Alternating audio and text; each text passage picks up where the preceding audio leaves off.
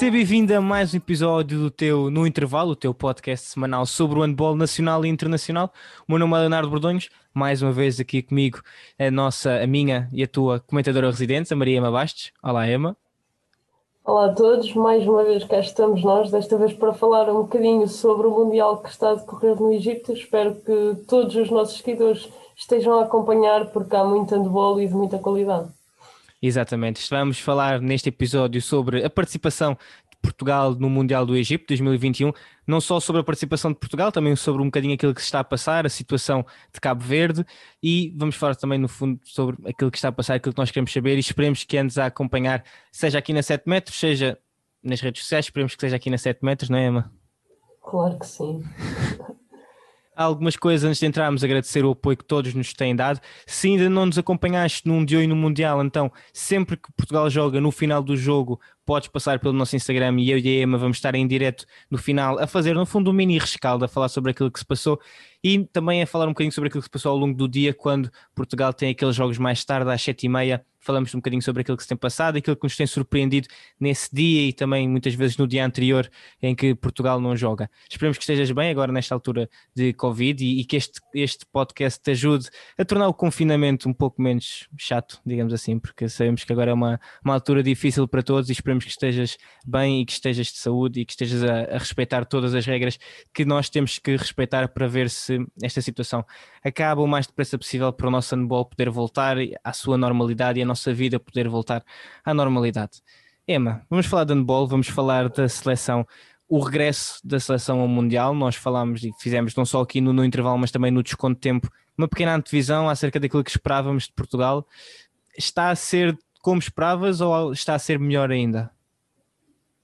É, melhor ainda é um bocadinho difícil porque eu sinceramente tinha expectativas bastante altas para este Mundial e claramente que Portugal entrou bem, logo a vencer a Islândia no jogo que seguia o mais importante desta fase de grupos e a conseguir uma boa vitória frente hum, à seleção da Islândia, mais uma vez, depois de, de dois jogos de qualificação contra a Islândia e depois uh, os restantes dois jogos contra Marrocos e Argélia, Portugal a conseguir vencer, talvez no último jogo não com uma exibição espetacular, mas é espetacular termos passo a primeira fase com, com três vitórias duas dessas que passam para a main round, por isso vamos entrar em igualdade pontual com a França no grupo da main round e continuo com expectativas bem lá em cima para, para esta fase e espero mesmo que, que Portugal faça aquilo que sabe, porque eu acho que é suficiente para, para passar. Eu não sei se tu tens uma opinião diferente, mas eu estou,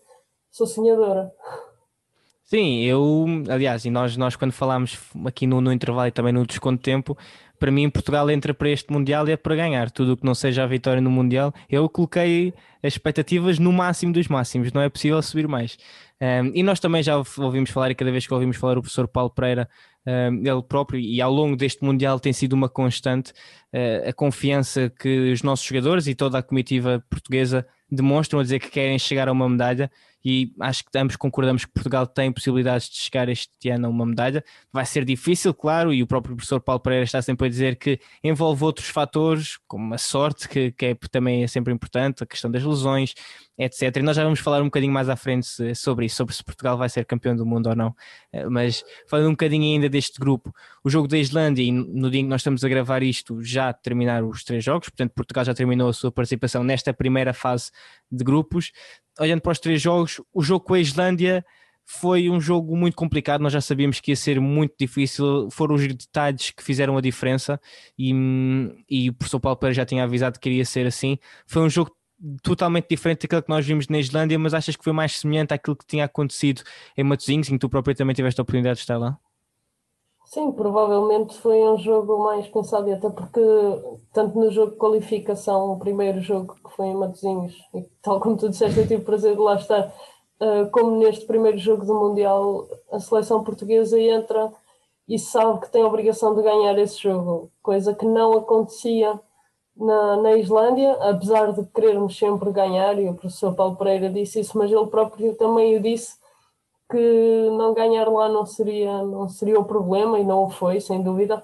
Mas sim, este primeiro jogo do Mundial frente à Islândia foi um jogo mais complicado e já se estava, já se estava à espera disso. E eu, tal como disse no dia no Mundial, acho que foi um jogo mais pautado, mais pensado e, como tu referiste, resolvido em muitos pormenores. E acho que Portugal esteve bem e, e pensou bem o jogo, resolveu bem, venceu. E isso deixa-nos deixa bem e conseguimos a vitória, que era o mais importante. Exato, e depois que o jogo frente a Marrocos, Portugal venceu por 13 golos de diferença, 20-33. No entanto, foi um jogo que não foi tão fácil, pelo menos na minha opinião. Eu não sei se tu vais concordar comigo nisto, eh, mas não foi de todo tão fácil quanto o resultado eh, parece espelhar. E apesar de na segunda parte Portugal ter conseguido distanciar-se do marcador, eh, a primeira parte foi muito difícil. E eu não acho que Portugal tenha jogado assim tão bem no fundo, para ter merecido aqueles 13 golos de diferença. Porque na primeira parte, na minha opinião, vimos um Portugal entrar. Uh, num, como é que eu ia dizer? Uh, talvez demasiado confiante. Talvez a achar já que eram favas contadas, que é Marrocos, isto mais tarde ou mais cedo a coisa vai lá. E foi, aconteceu. Uh, Portugal conseguiu uma vitória por 13 golos, porque na segunda parte conseguiu alterar esses pequenos detalhes e conseguiu começar a, a, colocar velocidade no jogo. Eu, aliás, no Twitter uh, escrevi, que acho que é a, minha, é a minha opinião, Portugal é uma equipa simples no sentido que Portugal defende bem, e depois consegue partir para o ataque rápido e para o contra-ataque. Um, acho que essa é, é, a gênese, essas são as principais características do jogo português, é defender muito bem e depois apostar na velocidade. E cada vez que Portugal faz isso, consegue resultados. Quando as coisas não começam a ser assim, quando Portugal não tem a defesa tão forte e já tem que apostar muito mais no ataque organizado e tem que sair cada vez, tem que sair de cada ataque organizado com gol, aí as coisas tornam-se um bocadinho mais complicadas. E eu digo, e a não, não, a não tirar mérito nenhum uh, a Marrocos, mas eu acho que se Portugal tivesse jogado frente a uma seleção europeia, uma seleção sequer com um nível um bocadinho acima, uh, provavelmente tinha perdido aquele jogo. Não sei se concordas comigo, uh, mas eu acho que pela forma como Portugal entrou, e houve uma altura antes de Portugal conseguir chegar ao empate, um, que os jogadores pareciam um bocadinho cabisbaixo. Uh, e na altura na televisão diziam, os comentadores diziam que parecia que estava a acontecer aquilo que, apareceu, que aconteceu na Islândia quando Portugal começou com, com uma série de falhas técnicas e depois a Islândia aproveitou. Eu acho, claro que não aconteceu e fiquei, fico contentíssimo que não tenha acontecido, mas acho que se Portugal tivesse apanhado uma situação um bocadinho mais complicada que conseguisse capitalizar esses erros, que Portugal muito provavelmente tinha perdido aquele jogo, uh, porque a equipa naqueles momentos iniciais deu muita margem de manobra a Marrocos e depois demorou a conseguir, a conseguir recuperar. Eu percebo aquilo que tu dizes, mas eu acho que o maior problema da, da seleção portuguesa foi mesmo o guarda-redes marroquino, porque nós começámos o jogo com 7 para 6 e conseguimos criar muitas situações para finalizar e não, não conseguimos concretizar, e por isso é que a seleção marroquina conseguiu estar à frente no resultado no início do jogo mas claro que defensivamente também poderíamos ter estado melhor. Ainda bem que tivemos um super Humberto Gomes que teve bem desde o início até o fim do jogo, mas acho que o maior problema de Portugal foi mesmo a finalização nesses minutos iniciais. E não sei se vocês que nos estão a ouvir e a ver já, já foram ler, mas foi o, o técnico Tiago Cunha que fez a análise deste jogo para o nosso site, está disponível no, no nosso site e ele fez uma análise bastante interessante, foi uma análise muito tática e explica exatamente isto que eu, estou, que eu estou aqui a dizer. Ele explica muito bem. E se não leram, passem lá porque, porque vale a pena. Sim, exatamente. www.7metros.com.pt Nós estamos lá a fazer o acompanhamento do Mundial, seja com os resumos do dia, portanto, um, um, pequeno resumo de todos os jogos que aconteceram, o impacto também que teve no grupo, para além dos rescaldos que estamos a fazer dos jogos de Portugal e para te trazer ainda mais conteúdo. É um conteúdo diferente, temos pedido a vários treinadores da PO1, da primeira divisão masculina e não só, ainda vamos ter aí mais algumas surpresas para ti, uh, para, para analisar no fundo os jogos de Portugal, para trazer uma perspectiva diferente daquela que te trazemos normalmente, que é única e exclusivamente aquilo que se passou no jogo. Este jogo contra, contra a Argélia hoje, no dia em que nós estamos a gravar, foi um bocadinho semelhante a Marrocos. Uh, não sei se queres acrescentar mais alguma coisa ou se quer passamos já para a main round, que, que no fundo vai ser aí, aí é que o sonho começa, como, como temos dito ao, ao longo do dia de hoje. Eu se calhar acrescentava um bocadinho, se me permites. Claro. Um, porque, como eu disse, no jogo com o Marrocos eu não acho que Portugal tenha jogado assim tão mal. O problema foi. O maior problema foi mesmo a finalização. Enquanto que neste jogo com o Marrocos eu não acho que Portugal tenha jogado ao seu melhor nível e nós vimos um, no decorrer do jogo, acho que Portugal acabou por entrar um bocadinho no jogo da Argélia, que se baseia muito no 1 um para 1 um e, e, pouco mais do que isso. O treinador falava muito em decalagem, mas eles acabavam eh, por fazer muito sempre no, no 1 um para 1 um, e o próprio, próprio Portugal ofensivamente também acabou por ir por aí e não, não estava a resultar muito bem, mas foi mais do que suficiente para, para vencer. Uh, continuo a achar que não foi, não foi exibição ao nosso nível, mas todos uh, estamos conscientes que somos capazes de mais. Eu acho que as próprias citações dos jogadores e do próprio selecionador dão a entender que eles têm noção que não foi, não foi o melhor jogo de todos, mas cumpriram o objetivo e seguimos para o main round com, com as vitórias, que é o mais importante. E agora sim já podemos avançar. Sim, exato, até porque o selecionador Paulo Pereira referiu isto e, e se ainda não viste as declarações do, do, treinador, então podes passar pelas redes sociais da, da 7 metros onde elas vão estar disponíveis.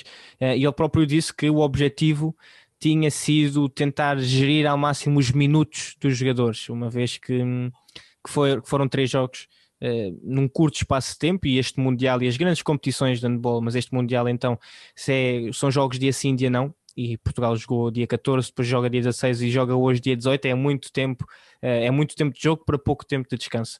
E portanto tentou ao máximo gerir os minutos dos jogadores, tendo em conta aquilo que tinha acontecido nos dois jogos anteriores, daí também não termos visto o, nível de jogo normal, porque, por exemplo, o Alexandre Cavalcanti, que ainda não tinha jogado, jogou hoje a titular e, e jogou durante algum, alguns bons minutos, um, e portanto também jogámos sem Luís Frado, jogámos sem a Marcelina, houve uma série de jogadores que tiveram mais minutos do que aquilo que era normal. Um, o único a não jogar, e o professor Paulo Pereira depois referiu isto na, na conferência de imprensa no final do jogo, foi o Gustavo Capdeville, porque ainda não está a 100%, ainda não está uh, preparado para jogar fisicamente, mas ele próprio admitiu que está muito perto e que vão tentar agora reintegrá-lo com, com a equipa para dar ainda mais opções, caso, e esperemos que não, batemos na madeira, alguma coisa aconteça a um dos guarda-redes da seleção nacional. E Emma, olhamos agora para, para a main round. Portugal vai enfrentar eh, a França, a Noruega e a Suíça. A Noruega já dia 20, uma Noruega que nós já, já aqui dissemos, e, e, eu pelo menos sempre considerei a, a grande favorita agora a vencer o, o, título mundial, apesar de não ter naquele jogo contra a França jogado ao nível que nós esperávamos, e, e é algo que tem sido constante as análises que vemos na, nas redes sociais, e, e os entendidos dizem que esta esta Noruega se calhar está muito dependente daquilo que Sander Sagosen faz, o que quando se tem, se não é o melhor jogador do mundo, mas um dos melhores jogadores do mundo, é claro que isso vai, as equipas vão estar sempre mais dependentes desse atleta, mas deste jogo contra, contra a Noruega, o Alexandre Cavalcante e o professor Paulo Pereira disseram que ainda nem sequer tinham começado a pensar porque se tinham focado só nestes três jogos. Um, achas que isso é mesmo assim? Achas que, que ainda nem sequer começaram a ver um videozinho? E dois, o que é que não, achas que nós podemos agora esperar deste, deste jogo. Sei que já perguntei isto aqui no De Oi no Intervalo, mas para quem não, não nos acompanhou nesse De Oi no Intervalo, fica aqui a ouvir também. Intervalo é bom. De Oi no Intervalo não, De Oi no Mundial, fica a ouvir é aqui quase, no Intervalo. É, quase. é uma junção dos dois. Os intervenientes são os mesmos. Exato. O tema é igual, portanto. Dá, dá para tudo. Mas ah, a primeira pergunta relativamente ao jogo com a Noruega eu acredito que o Cavalcante ainda não tenha visto, mas que o professor Paulo Pereira não tenha visto, não acredito muito. Tenho a certeza, e o próprio Tiago Oliveira, e deixo já aqui um aviso e um pedido de desculpas. Um pedido de desculpas aos nossos seguidores do YouTube, porque infelizmente o último episódio não, não pôde sair no YouTube porque tivemos problemas com o computador onde fazemos a edição de vídeo. E, mas não seja por isso, vão ao nosso Spotify e podem ouvir o nosso episódio em que tivemos como convidado o Tiago Oliveira, que é o analista de vídeo da, da seleção, e ele próprio diz nesse episódio, o que é que vais dizer? Nós podemos agora colocar o, o podcast. Sim, em podemos vídeo. colocar agora. Ok, Exato. está aqui prometido, está aqui, nós pronto. colocamos o, o, episódio anterior também Exato. juntamente, portanto vocês vão poder episódio duplo. ir ver. Exato. Uh, é que o, o Tiago Oliveira refere que já estes jogos desta primeira fase já estavam praticamente preparados, ele na altura uhum. disse, e que já estava na altura a ver jogos de França, Noruega e Áustria, porque na altura ainda estavam Estados Unidos uhum. e não Suíça, e acabou por ser a Suíça, mas claramente que a partir do momento que Tiago Oliveira já tem os cortes de vídeo prontos e tudo, tudo alinhadinho, o professor Paulo Pereira já está a pensar, claro que não está focado naquilo, mas que já meteu o olho, eu tenho a certeza que sim. E com isto tudo, perdi a tua segunda pergunta. Ah, sobre o jogo contra a Noruega, certo? Sim, é o que esperar. Sim. O que tu dizes de, da dependência do, do Sagosen vê-se muito e claramente que, que é um dos pontos fracos desta seleção. E eu, curiosamente, ontem tive uma conversa com, com um colega de handball que falávamos de, de como as superestrelas, digamos assim, são capazes de estragar o bom desempenho de uma seleção. E falámos um bocadinho do caso da França com Nicola Karabatic. A partir do momento que, que Karabatic deixou de render aquilo que rendia, digamos assim, a própria seleção francesa foi abaixo e não se soube reencontrar. Talvez agora já esteja melhor nesse sentido, mas passou uma má fase. E a própria Noruega, eu, eu pessoalmente acho que estava num todo mais fraca do que estava no europeu. E talvez seja por se tratar do ano de afirmação de Sander Sagosen e a seleção fica mais dependente, todos os jogadores ficam mais dependentes das decisões do, do Sagosen e todos estão à espera que ele vá decidir e talvez essa não sei, talvez isso tenha alguma influência na exibição das próprias seleções. Não sei se isso faz muito sentido, se não, nem fiz estudo nenhum sobre isso, mas foi dois dos casos que, que me lembrei mas é interessante. Mas hoje, hoje que estamos a gravar, em que a Noruega jogou contra a Áustria, uh, Sagosen nem sequer começou a titular, mas a seleção norueguesa estava a ter dificuldades ofensivamente para, para ultrapassar a Áustria. Um, quem esteve muito bem foi o lateral direito, Tonasson, que, que é do Veszprem, e também o lateral esquerdo, Johansson, que uhum. joga no, no Flensburg. E esses dois jogadores são muito bons atiradores, mas eu acho que quando o Sander Sagosen está dentro de campo, eles não se evidenciam tanto. E isso depois acabou por acontecer, porque a Noruega, tal como eu disse no início do jogo, estava com alguma dificuldade e depois Sagosen a entrar e a fazer das suas e a correr bem. Mas a Noruega é uma equipa muito forte fisicamente e que joga um handball muito rápido. São muito rápidos no contragolo e no contra-ataque, nas saídas rápidas. Mas em contrapartida também já defendem a pensar no ataque seja, eu acho que Portugal não vai poder apostar, ou será um risco muito grande apostar no 7 para 6, porque a Noruega tem uma defesa hum, que quer muita bola, no, no, entanto, se jogarmos com 7 para 6 vai fazer com que a defesa deixe um bocadinho, mas eles são muito rápidos uh, a reagir no pós-golo e será talvez um risco por causa da nossa transição defensiva se tornar mais lenta. Acho que Portugal vai ter de ter uma transição defensiva muito boa e depois atacando, tendo uma primeira linha mais forte. E acho que hoje com Alex Cavalcanti nós vimos que podemos ter outras opções e com André Gomes também já temos visto isso. Muitas opções da primeira linha e com Miguel Martins com as suas penetrações e os nossos pivôs que também têm estado muito bem. Acho que temos aí um, um bom par de quebra-cabeças para a seleção da Noruega ter de ter uma defesa muito mais atenta e menos com vontade da bola para, para sair para o contra-ataque. Acho que será por aí que Portugal pode, pode investir para, para vencer esta seleção. E depois falámos muito da França antes do Mundial, a dizer que achávamos que talvez podia ser uma desilusão. E a verdade é que os galeses terminam esta fase de grupos com três vitórias em três jogos, depois de baterem a Suíça, a Noruega e a Áustria.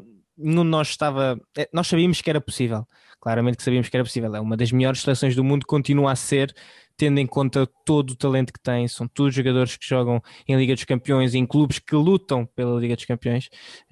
E sabíamos que havia sempre essa possibilidade. No entanto, tendo em conta aquilo que tínhamos visto, uh, e, e mesmo os últimos jogos da França antes do Mundial, uma França que nos parecia muitas vezes lenta, sem ideias, sem grande intensidade, chega a este, chega a este Mundial e três jogos, três vitórias. Agora também é preciso dizer, e não sei se ias referir isto um bocadinho, uh, daqui a, a, um bocadinho, mas o, uma das grandes figuras de, desta França, o guarda-redes Wesley Pardin, lesionou-se com gravidade e, portanto, não, não vai jogar eh, agora o resto do Mundial. Um, tu disseste antes que ele vai ser operado. Sim, exatamente. O problema foi no joelho e, e prevê-se uma longa paragem, pelo e, menos até o final da época.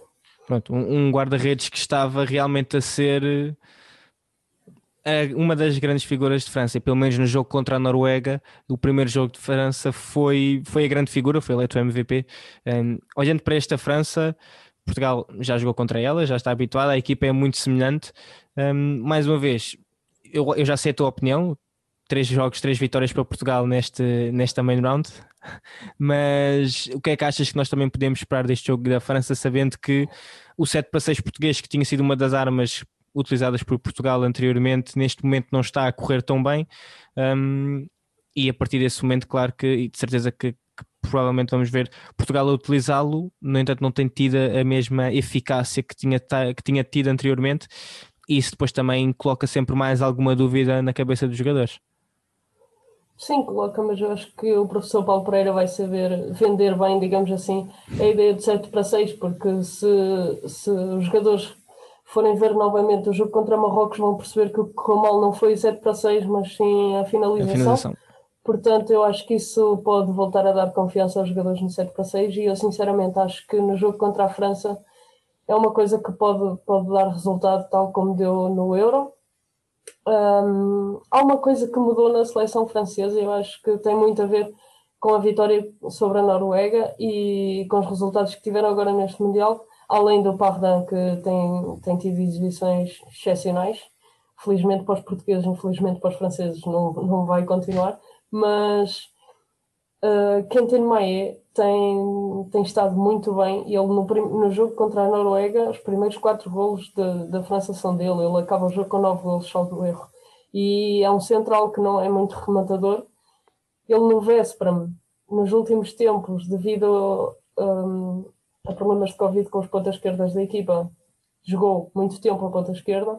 Então, quando regressou para o estágio da, da seleção francesa, isto ainda na, na Final Four da Champions. Uhum. Quando regressou para, para o estágio da seleção francesa, ainda vinha o chip de central, ainda não estava bem encaixado, digamos assim, e talvez nesses jogos com a Sérvia ele não, não tenha estado tão bem. E ele veio de uma lesão, não há muito tempo, ainda estava numa fase de recuperação e no véspera não teve o tempo de jogo que se calhar necessitava, mas eu acho que ele neste Mundial já se reencontrou e já estamos a ver outra vez um super maillé e eu acho que a diferença na seleção francesa está aí. Voltaram a ter um organizador que, que manda no jogo, em que não, que não é o Karabatic e que consegue organizar muito bem todo o talento bastante jovem que a seleção francesa. Eu não me farto de, de o dizer, mas é verdade, porque se nós olharmos para o sub-23, 24 da seleção francesa, tem ali mais de metade da seleção tem essa idade, é um bocadinho, a nossa ainda não é bem mais de metade, mas para lá caminha, Exato. Acho que os franceses são exemplo nisso e estão melhores, mas eu quero acreditar que o Portugal vai conseguir ultrapassá-los. Exatamente, todos queremos acreditar que Portugal vai conseguir somar uma vitória, uma não, três vitórias nesta main round. E focando aqui então no último jogo da Suíça, antes de depois avançarmos para o que se passa nos outros grupos do Mundial, porque não são só, o Mundial não são só estes dois grupos, infelizmente, talvez assim fosse interessante até, fosse mais fácil chegar ao título do mundo, ah, mas olhando para esta Suíça, e nós falámos disto no, de hoje no Mundial, uma Suíça que gira e como não podia ser, e há pouco falámos de estrelas em, sob Andy Schmidt, o, o central do Rainer Leuven, uh, um dos melhores centrais do mundo ainda, na minha opinião, um jogador que tem 37 anos e que está a jogar o seu primeiro Mundial e que primeiro jogo que fez uh, mostrou logo toda a sua qualidade, venceu o MVP do jogo uh, e que hoje voltou a mostrar, a terminar com, com 10 ou 11 gols, agora já não me engano, já não me lembro. Acho que são 10. 10 gols, exato. 10 gols em, em 16 remates. Foi, foi mais uma exibição de gala de Andy Schmidt. Achas que o facto de ser principalmente esse, esse jogador, Andy Schmidt, pode tornar mais fácil para Portugal parar esta, esta Suíça, porque se calhar não tem os nomes ou, ou o talento que tem uma Noruega, que, tal como nós falámos antes, também gira muito em torno de Sagossa, mas depois todos os outros atletas também têm essa capacidade de desequilibrar. Esta Suíça, se calhar, um bocadinho diferente, Sim, a Suíça é ligeiramente diferente, não tem tantas opções além de, de Andy Schmid e as suas super assistências, além dos seus belos golos. Uh, não tem, não estou a dizer que os outros jogadores não têm mérito, mas, mas não tem mais nenhuma super estrela, digamos assim. Mas uh, não vai ser fácil para Portugal parar Andy Schmid, podem parar o remate da primeira linha, mas não vão parar o jogo com a segunda linha, ou não vai ser fácil parar todas as opções que que Andy Schmidt tem que ele faz muito bem. Eu adoro aquele, e toda a gente deve saber, aquela simulação que ele faz de remate de anca e de repente mete o passo picado no pivô, eu acho que o Miguel Martins, tenho a certeza que o Miguel Martins gosta muito do Andy Schmid e ele foi buscar aí esse passe e, e não vai ser fácil parar o Andy Schmid, mas com certeza que Portugal vai conseguir vencer a seleção da Suíça com ou sem Andy Schmid. Exato, e Portugal vai depois avançar com três vitórias em, em três jogos. Exatamente. E o Luís Frado vai cumprir aquilo que nós lhe pedimos, que foi voltar com, com o título do mundo.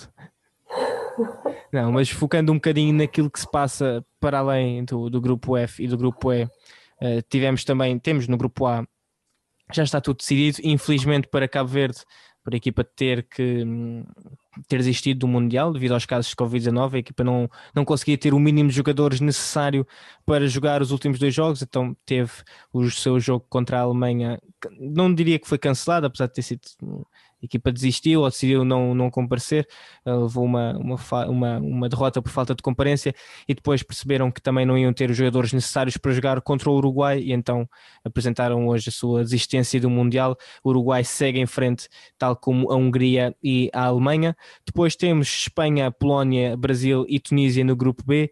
Neste grupo também tudo indica que será Brasil, Polónia e Espanha a seguir em frente, apesar de ainda não estar certo. Uh, ainda há vai haver mais uma jornada e neste momento temos a Tunísia em último lugar com um ponto, Brasil com dois, Polónia com dois e Espanha com três, portanto ainda pode mudar aqui muita coisa, ainda não há nem sim nada, nada certo. No grupo C temos Qatar, Croácia, Japão e Angola, aqui também também praticamente tudo indica que será Qatar, Croácia e Japão. Angola tem 0 pontos, Japão tem 1, um, Croácia tem 3 e o Qatar tem, tem 4. Penso que, e vou só confirmar aqui, na última jornada vamos ter um Japão-Angola. Um, e Emma, antes de seguirmos para, para os próximos grupos, nós, nós somos fãs deste, deste Japão, podemos, podemos dizê-lo. Sim, sem dúvida que somos, somos mega fãs deste Japão, acho que não somos só fãs depois do jogo que, que eles fizeram, já nem me lembro, com o Qatar. Com o Qatar. Quase que nem me lembro. E com a Croácia. E com a Croácia também. E com a Croácia também, exatamente. Eles jogam com uma, com uma velocidade que é uma coisa quase que impensável para nós, porque parece muito fácil jogar handball a correr muito rápido, mas, mas não, não, é, é, nada fácil. Nada é. fácil. E eles fazem-no com muita naturalidade e hum, são muito explosivos, mesmo no um para um. E, levam a bola extremamente rápido e com pouquíssimas falhas técnicas, tendo em conta a velocidade que impõem no jogo. Claro que surgem algumas naturalmente, mas nem julgo que seja grave pela, pela quantidade de, de ataques rápidos que eles fazem, que são todos. Uh, basicamente, acho sinceramente que, que tem uma, uma, uma, seleção bastante interessante, apesar de não terem muita altura. Uh, tem lá um pivô que é bem grande até, mas as primeiras linhas não são propriamente altos nem muito rematadores, mas a velocidade que eles impõem no jogo, as trajetórias largas que fazem, conseguem sempre encontrar espaços para remates mais, mais simples. Tem um ponta esquerda extremamente eficaz, o Doi. Uhum. Tem o lateral direito que também é muito interessante. Tem uma equipa quase toda bem completa. Eu acho que se tivessem um bom guarda-redes e um, um bom pivô, conseguiriam chegar mais longe neste Mundial. Sim, quando se fala de, de seleções asiáticas, normalmente eh, a grande falha costuma ser em termos físicos, a falta de, a falta de alguma altura, então apostam muito nessa velocidade e nós vemos a quantidade de cruzamentos e de, e de trajetórias largas, como tu referiste, é muito, muito rápido e fica difícil para, para as defesas ditas europeias e mesmo não as europeias, apesar desta equipa do Qatar uh, ter, ter vários jogadores que jogam na Europa. Um, isto aqui nós estamos a dizer que somos adeptos do Japão, mas também por nós, a, Angola passasse, também, também adorávamos, não? Isto aqui estamos pela lusofonia um, se a Croácia descesse, então melhor ainda, porque assim ficava limpinho, mais fácil até para Portugal conseguir chegar ao, ao título do mundo. Um, mas sim, o Japão tem sido uma equipa que, que, pelo menos a mim, tal como a ti, me chamou muita atenção pela forma como jogam. Seguimos para o grupo D e temos Dinamarca, Argentina, Bahrein e o Congo, a República Democrática do Congo. Aqui já temos Dinamarca e Argentina que já se apuraram e vamos ter um República Democrática do Congo contra o Bahrein na última jornada. Uh, eu aqui também já sei quem é que eu espero que, que passe, espero que passe o Congo, pela, só para ter mais uns jogos de El Gigante e deixamos desde já aqui o, o, convite a quem ainda não conseguiu ver um jogo do Congo, então vejam, se estiverem em Portugal, vão à RTP Play e tentem ver um jogo do Congo, o pivô, um, que eu não sei o nome de cor, porque é um nome bastante complicado de dizer, uh, e daí chamar, chamar-lhe El Gigante, mas é, é um senhor pivô, um, podemos dizê-lo assim, é um senhor pivô, possante, forte uh, e portanto e muito, muito eficaz. É, que nós brincamos, brincamos, mas a verdade é que ele é eficaz. Uh, todas as oportunidades que ele tem, normalmente a bola costuma terminar lá dentro. Exatamente, mas eu tenho a certeza que toda a gente que nos está agora a ver ou ouvir já sabe quem é que nós estamos a falar. E depois temos o grupo E e o grupo F, que são os que já abordámos. Chegamos ao grupo G com Suécia, Egito, Macedónia do Norte e o Chile. E neste grupo também temos a Suécia, o Egito e a Macedónia do Norte que já garantiram o seu apuramento. Um, Emma, uma, uma pergunta que eu vou fazer, e nós já falámos aqui um bocadinho deste Egito. Um, dois jogos, três jogos, duas vitórias, uma derrota contra a Suécia nesta, nesta jornada e foi por apenas um golo. Eu não tive a oportunidade de ver o jogo, mas por aquilo que dizem foi, foi até ao fim. Achas que este Egito, a jogar em casa mais uma vez, um, pode, pode fazer uma gracinha de chegar às, às medalhas? As medalhas, eh, eu espero que não, porque quero que Portugal esteja lá e quanto menos melhor. Mas eu acredito que sim, que o Egito chegue pelo menos aos quartos de final, talvez às meias de final. Um, mas eu, eu gostava de te perguntar: consideraste esta, esta vitória da Suécia sobre o Egito uma, uma surpresa ou já estavas à espera?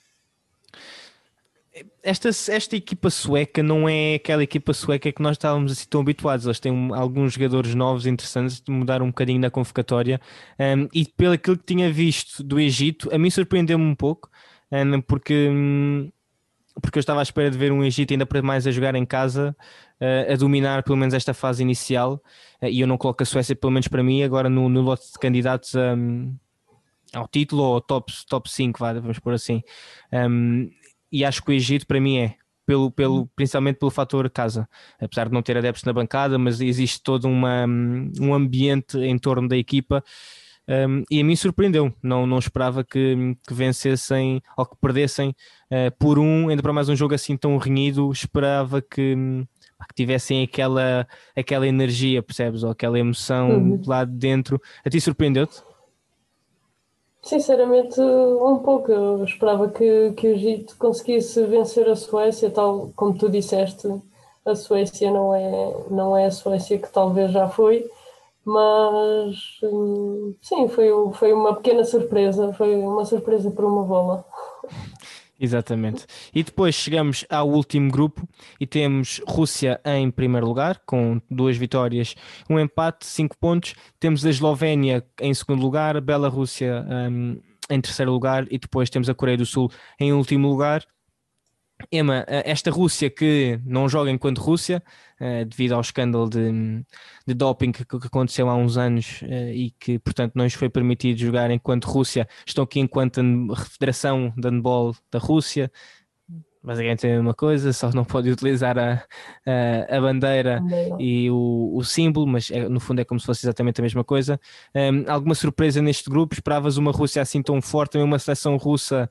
Um, e eu lembro-me de nós termos, quando fizemos a entrevista com, com o Dibirov, uh, ele na altura tinha dito que gostava de, um, gostava de jogar eh, um Mundial com a Rússia uh, e não está cá. E esta não é a Rússia, mas é como se fosse. Uh, mas o que é que te pareceu este, este grupo? Eu, eu esperava a Eslovénia em primeiro lugar, sou-te honesto, um, mas acho que esta Rússia também veio mostrar que tem aqui alguns jogadores jovens interessantes. Sem dúvida que a maior surpresa para mim foi a Rússia, que não é a Rússia. Um, a Eslovénia, sem dúvida que, que, eu acho que para toda a gente seria, seria mega favorita, porque se nós olharmos para o plantel da Eslovénia, uh, tem duas estrelas por posição, praticamente. Tem um plantel muito, muito alargado, muito rico, cheio de talento. Eu acho que os jogadores eslovenos são muito inteligentes a jogar handball, porque em quase todas as posições. Normalmente os centrais é que são os, os que pensam o jogo, os mais inteligentes, mas na Eslovénia nós vemos um bocadinho isso em todas as posições. Por exemplo, o Blasiank, que uhum. até no Barcelona nós vemos isso, ele é um ponta-direita que vem à lateral e joga quase que. Eu vou fazer aqui uma comparação, mas não faz mal. Quase que como um Belon, que eu, que eu chamo o Belon um central-lateral. E o Blasiank, se calhar, é um ponta central que joga lateral, às vezes, até na própria seleção ele já o fez. Isto para dizer que só que a Eslovénia, para mim, seria a favorita a vencer este grupo, mas a Rússia claramente sem Divirov, sem Pavel Latman, sem Xkarev falhou o primeiro jogo. Uhum, penso que sim. Agora já está disponível, mas sem algumas das estrelas que nós conhecemos nesta Rússia, a conseguir fazer excelentes jogos e, e eu vi, sinceramente gostei muito do que vi desta seleção russa. A Bielorrússia que tinha feito um Euro espetacular, que, que tinha surpreendido muita gente, a não estar mal, mas se calhar não estava ao nível que, que se esperava. Se calhar tinha um bocadinho expectativas mais altas sobre esta seleção. Mas acho que a surpresa, a grande surpresa deste grupo acaba mesmo por ser a Rússia. Sim, exato. E houve algo que eu não que eu agora me veio à cabeça antes de avançarmos, porque a próxima pergunta que eu tinha a fazer era se mantens as tuas escolhas para, para os prémios de quem é que achas que vai vencer, mas uma pergunta e nós passámos assim muito por cima um, deste grupo, que é o da Espanha, da Polónia e do Brasil. Um, o que é que tem parecido, e da Tunísia? O que é que tem parecido este grupo? Porque vimos um final do Brasil-Tunísia absolutamente histórico pelos piores motivos. Vimos uma Espanha que também tem tido muitas dificuldades. Um, e, e vimos uma Polónia que aparece assim aqui em segundo lugar, com, com qualidade, claro, que já, que já sabíamos, uh, e um Brasil que parece que não, não ata nem desata. Uh, porque tem dois jogos, dois empates, 61 golos marcados, 61 golos feridos. Um, e o que é que parece este grupo? Para mim parece um grupo muito estranho. Eu, eu ia dizer, este grupo para mim é o grupo atabalhoado. Isto porque temos uma Espanha que é bicampeã europeia, que super candidata a vencer qualquer competição e que parece que não se está a encontrar neste Mundial. Uma Espanha que normalmente tem uma defesa muito profunda e continua a tê-la, se calhar não tão efetiva, uh, e ofensivamente também as coisas não estão a sair muito bem. Estamos a ver uma Espanha com muitas dificuldades em se reencontrar.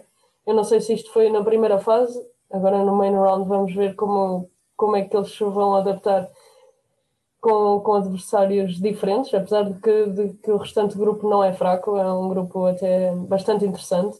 O Brasil tem coisas muito boas e coisas muito más. Uh, acho que os brasileiros cometem, cometem erros muito infantis.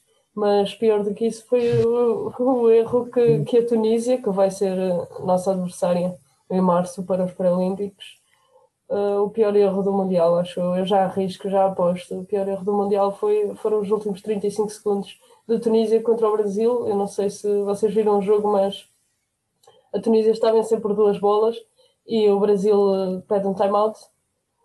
Uh, toda a gente pensava que o Aniel Langaro ia rematar e toda a gente saiu ao Aniel. Ele assistiu o Gustavo Rodrigues que fez um excelente gol aí faltam 30, 25, 30 segundos para terminar o jogo, a Tunísia vai para o ataque e acho que eu não preciso dizer, mas eu vou dizer que a Tunísia só tem de segurar a bola.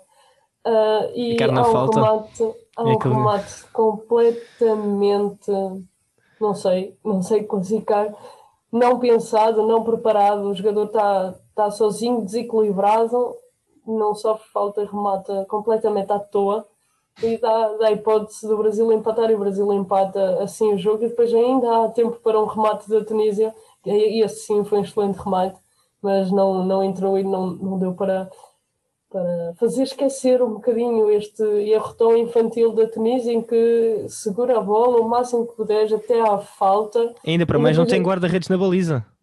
Eles estão sem guarda-redes na baliza. Exatamente. Ou seja, e não depois, faz sentido nenhum. Não, não faz. É segurar a bola e depois, quando tiver mesmo a acabar, assim já não dá para estar passiva, tira a bola assim muito alto, o chapéu muito alto, que é para... Não faz sentido nenhum. E, e, e sim, quem vai ver, e, e aconselhamos-te a ver um, nas redes sociais, certeza que vais encontrar, porque foi muito mal. E eu vi alguém a dizer no Twitter que ele já tinha tentado fazer a mesma coisa um bocadinho antes do intervalo. Eu não sei se é verdade ou não, porque eu na altura não estava a ver o jogo, mas eu vi alguém dizer que ele tentou fazer exatamente a mesma coisa antes do intervalo e aconteceu exatamente o mesmo. A bola bateu no bloco e, e não aconteceu nada. Um, e pronto, sim, concordo contigo. E eu focava nesta Espanha, só uma última pergunta. Um, é, é a minha opinião. É, esta Espanha tem uma qualidade tremenda, mas nós olhamos para esta equipa e não se vê um, praticamente hum, não é não é não é evolução hum, está-me a faltar agora a palavra um, aquilo que Portugal tem feito e que, que a França também tem feito de, de mudar os seus jogadores para os jogadores renovação. renovação não renovação. há renovação é, é, que nós olhamos para esta equipa e é a mesma equipa que, que vemos já uma série de anos um, e são todos jogadores, a maior parte são jogadores já bem acima dos já bem acima dos 30 anos e quando nós vamos a ver e, e percebemos que o melhor jogador continua a ser Raul Entre Rios aos seus, no alto dos seus 39 anos, se eu não me engano um, o que não quer dizer, o que não é um, crítica nenhuma a Raul Entre Rios, porque a qualidade está lá e é só dar-lhe mérito por, ao ter aquela idade, continuar a meter os meninos todos no bolso.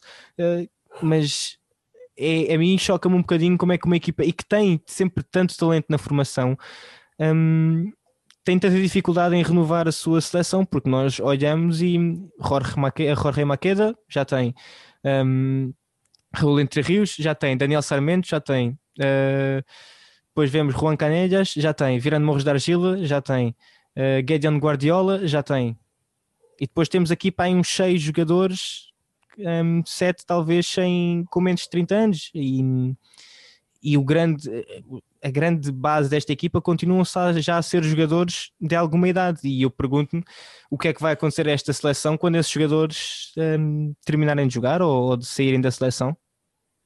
Sim, isso provavelmente pode-se prever um tempo um bocadinho complicado para a seleção espanhola. Realmente a renovação é muito pouca. Eu sei de alguns, nos últimos anos, os jogadores que acabam por sair e entrar andam à volta da mesma idade. Estou-me a lembrar agora, por exemplo, de, de Eduardo Gorbindo, que, que saiu uhum. para voltar a entrar Maqueda, e Valer Rivera também que saiu, mas na ponta esquerda não sei quem é que entrou. Tem a Raio Fernandes e. Uhum.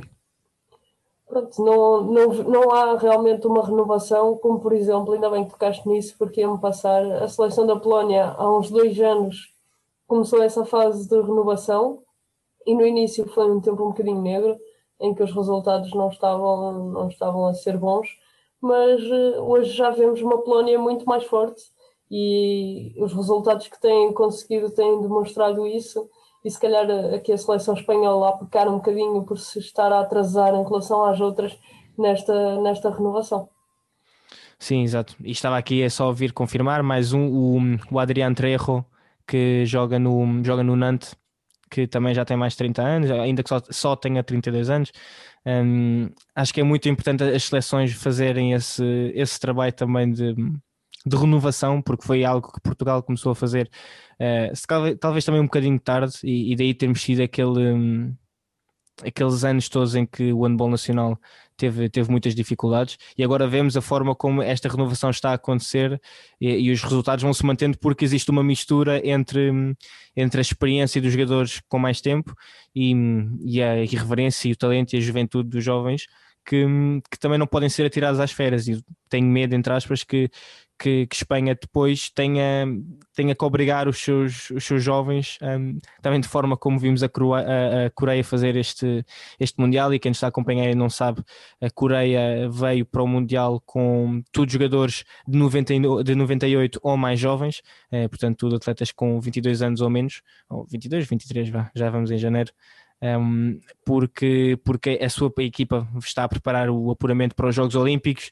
a equipa principal, e portanto não queriam uh, arriscar que apanhassem Covid. Uh, cada um toma as suas, as suas decisões e, e tem, podem retirar desta, desta informação uh, os sentimentos que quiserem. Uh, houve muita gente chateada porque acham que no fundo estão a, a, brincar com, com a competição que é o Mundial, o que por um lado também é uma, é uma interpretação válida, uma vez que estamos a falar de uma das, não, não diria a maior, porque os Jogos Olímpicos continuam a ser, pelo menos para mim, a maior competição em termos de, de desporto, um, mas a segunda sem dúvida e, e, pronto, cada um depois toma as suas conclusões. Emma, não sei se queres deixar aqui mais uma, uma mensagem, um agradecimento, um beijinho, um abraço a quem está a ver e a ouvir. Antes quero só dizer que, que esta seleção da Coreia é bastante interessante, ver, ainda para mais sendo sub-22, aquele primeiro jogo contra a Eslovénia, confesso que não ouvi mas o segundo jogo deles foi, foi interessante e acho que tem ali, e se calhar isto ajuda na própria renovação da seleção, se calhar não tinha de ser assim logo tudo abruptamente, mas acho que, que tem uma seleção bastante interessante. Sim, Pronto, sim. Agora vou passar os beijinhos.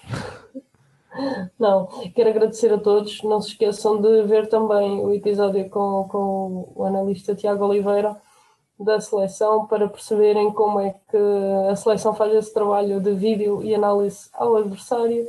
Acompanhem-nos nas nossas redes sociais, fiquem atentos ao nosso de olho no Mundial, sempre depois do, do jogo de Portugal terminar. Acompanhem no nosso site os rescaldos e as análises feitas por treinadores da primeira divisão e não só. Há muitas surpresas para aí a virem, que eu gosto é de surpresas. Muitas. Pronto. Vou passar os beijinhos para ti. Pronto, e só relembrar que o nosso merchandising ainda está disponível, portanto, se queres continuar, não só, olha, desta é que não estavas à espera. Se queres continuar a apoiar não só a seleção, mas também aqui o nosso projeto na 7 metros, então compra uma das nossas camisolas ou uma das sweats uh, dos Heróis do Mar. Apoias-nos aqui a poder continuar a trazer todo este conteúdo. Tal como a Emma já referiu, nós temos imenso conteúdo neste momento nas redes sociais, seja no, no Instagram, no Facebook, no Twitter, no TikTok, no Spotify, no YouTube ou então no nosso site em www.7metros.com.pt. Portanto, se queres estar atualizado com tudo o que se passa no mundo do handball, então passa por lá, passa pelo nosso site e vê um bocadinho sobre aquilo que está a passar no Mundial, seja com Portugal ou com as outras seleções. Bem-vindos uma mensagem com o teu feedback, se gostas deste tipo de conteúdo ou não. Sabes que nós fazemos isto também muito para ti e para a semana vais ter mais um novo episódio deste No Intervalo. Foi aqui com a Maria Ema Bastos, o meu nome é Leonardo Bordões. Não percas o próximo episódio porque nós também não.